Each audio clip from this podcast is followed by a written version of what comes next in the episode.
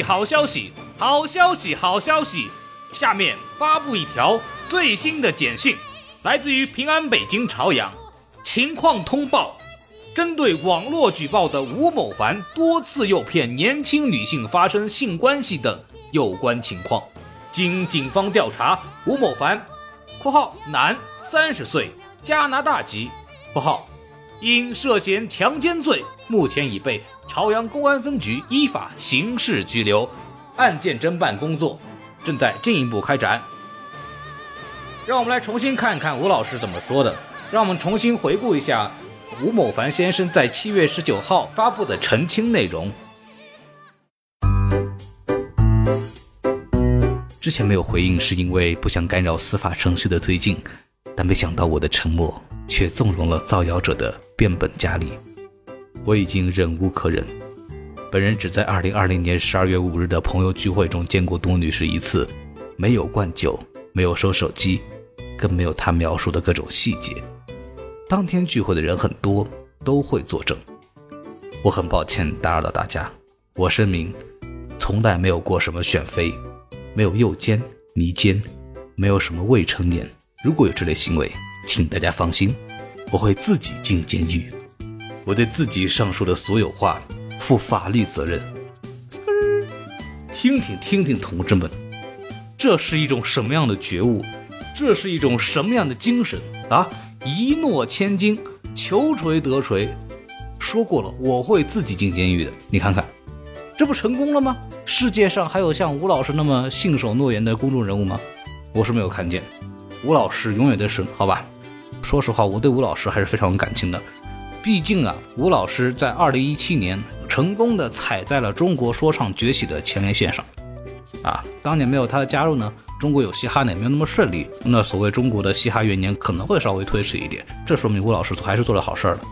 结果到了二零二一年，中国的中国的中国的嘻哈音乐已经渐渐的占据了市场主流，说唱歌手们纷纷都已经饭圈化。这个时候，吴老师通过这样的事情，主动退位，激流勇退，高风亮节，为中国说唱歌手扫清道路，也为中国的说唱歌手打个样啊！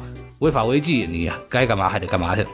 哎，真的是来也匆匆啊，去也匆匆，为中国说唱的事业真的是鞠躬尽瘁，死而还死啊！那你也就别出来了，是吧？啊，虽然说目前为止呢，这个事情还在就是涉嫌然后被拘留的情况，那这种情况一般来说呢，意味着检方呢目前为止可能已经掌握了一些比较。关键的证据，否则的话，这么大的事情不会轻易的去做这个拘捕的这样的一个行为。包括我们可以看到，在这个事情发生之后，各大官媒、时政号第一时间发布了消息，并且在各平台迅速蔓延，第一时间推送。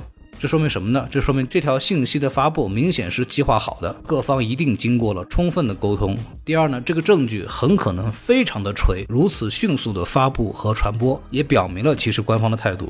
所以说，我认为这次。这个事件呢，吴亦凡大概率是很难逃脱了。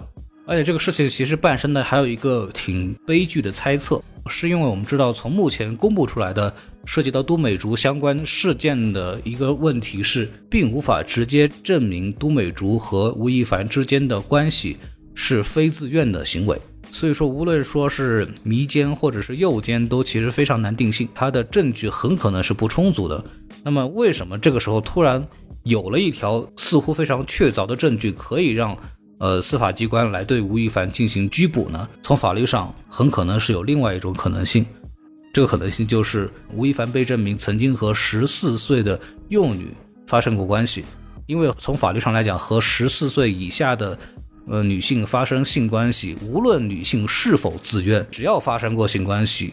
这都是属于违法，所以如果真的是因为这个原因，那么本身这个喜大普奔的事件里边呢，其实还有那么一丝悲剧的色彩。至于具体细节，可能我们也要等到之后公安机关、司法机关的相关的调查和认定。目前为止，法律上仍然属于涉嫌和调查的阶段，也并没有给吴亦凡真正的去定罪。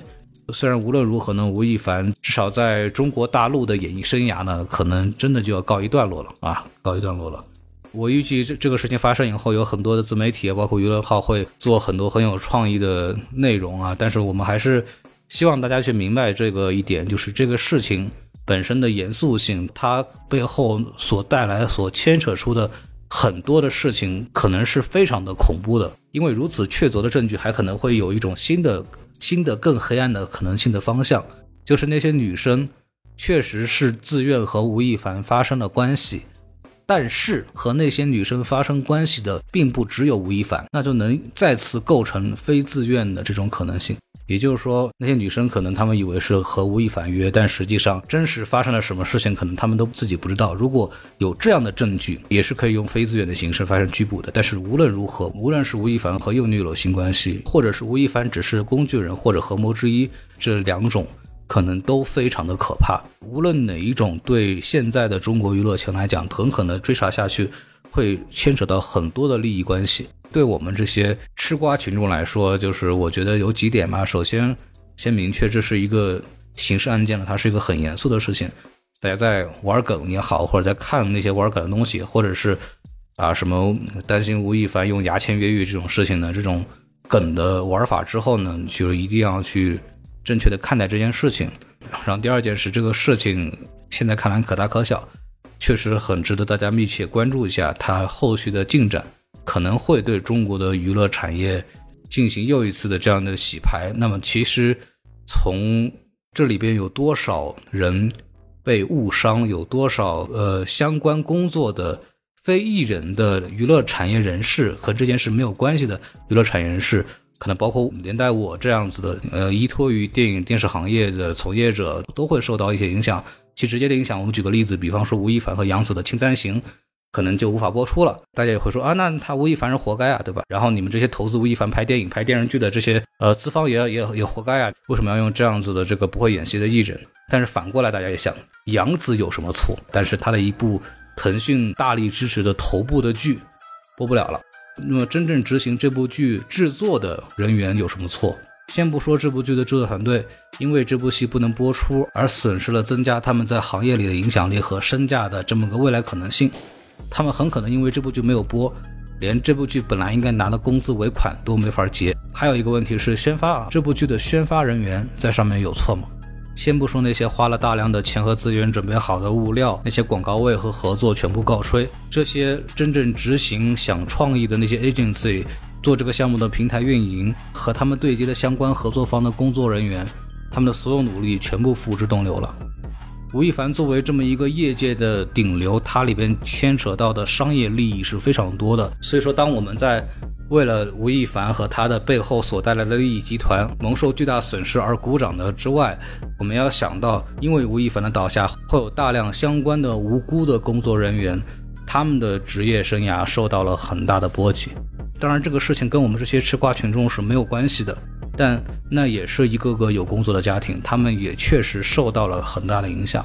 而且，如果上面对娱乐产业就此进行大量的整顿，那么很多其实跟吴亦凡本身没有什么关系的一些项目也会被停。因为当这些公司受到了意外的经济上的损害的时候，他们首先会停掉的是那些不赚钱的项目，而那些项目里面有很多是给一些新导演试水的一些机会，或者是一些并不往盈利方向去做的项目，可能那个项目不那么下沉。可能跟偏艺术相关，或者是可能对行业上没有及时的金钱回报，但是会有更深远影响力的一些作品，都可能会面临搁浅。所以这个事情的影响面可能会非常的大，会有很多人的生活。工作受此影响，当然我不是说吴亦凡这个事情不应该处理，他是完全应该要处理的。但是这个事情给文娱行业的影响肯定是非常巨大的。当中国的娱乐行业，尤其是电影行业已经是千疮百孔、半死不活的时候，可能这件事情带来的影响并不完全是正面。所以我也希望我们的相关的行业的人员，包括每个人，能够尽量的从这个事情里边不要得到什么负面影响。当然，除了吴亦凡。以及和他一起作恶的利益集团，你们还是坐牢去吧！啊，恭喜吴老师啊，这次终于离黑人说唱更近了一步啊！你你们成了真正的 real gangster，你们真正的成了 young OG 啊！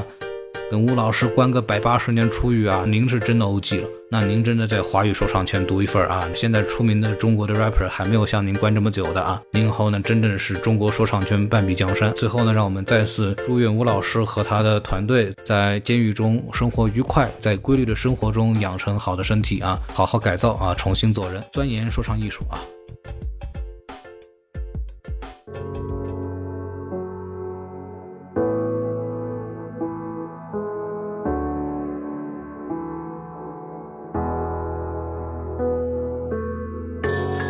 上遍体，声嘶力竭，他闭上眼睛，夜幕。当受害者集体发声，你是否厌恶曾眷顾你的网络？到底钓了多少鱼才会让你害怕这鱼死网破？你得是片多大的海，只能说我让你在娱乐圈里面掌舵。你把发音考虑成花言巧语，反正给无数个女孩讲过。被品牌解除了合约，你说欠你的用什么还？可当你把魔爪伸向受害者时，我们又该怎么拦？该怎么谈？又骗了无辜的人，说他离出道成名只剩一晚，结果没记住在聊天记录总标榜的正义感。说是个 R A P P E R，结果成了 R A P E R，但款没发，虽然实际内大。以为你能代表嘻哈，不管你觉得是炮还是约的是炮，我们都水火不容，这没有不同。说着宣扬文化，却沦为文化的蛀虫。我只能想到，女孩裹紧被子，无助的看着窗，明星被乌云笼罩，她努力控告，可泪水闪着光。曾经信着许诺的爱情，却被线索伤。如今她舍身扑火而去，只因眼里没了火光。脸上遍体声嘶力竭，她闭上眼睛。于是那夜幕降临，回忆，无处躲避，睁开眼睛，可是他看不见黎明。因为你有关系。所以就绞尽脑汁的发生关系，找了太多爱人，可还不会爱人。这样句话要不要翻译？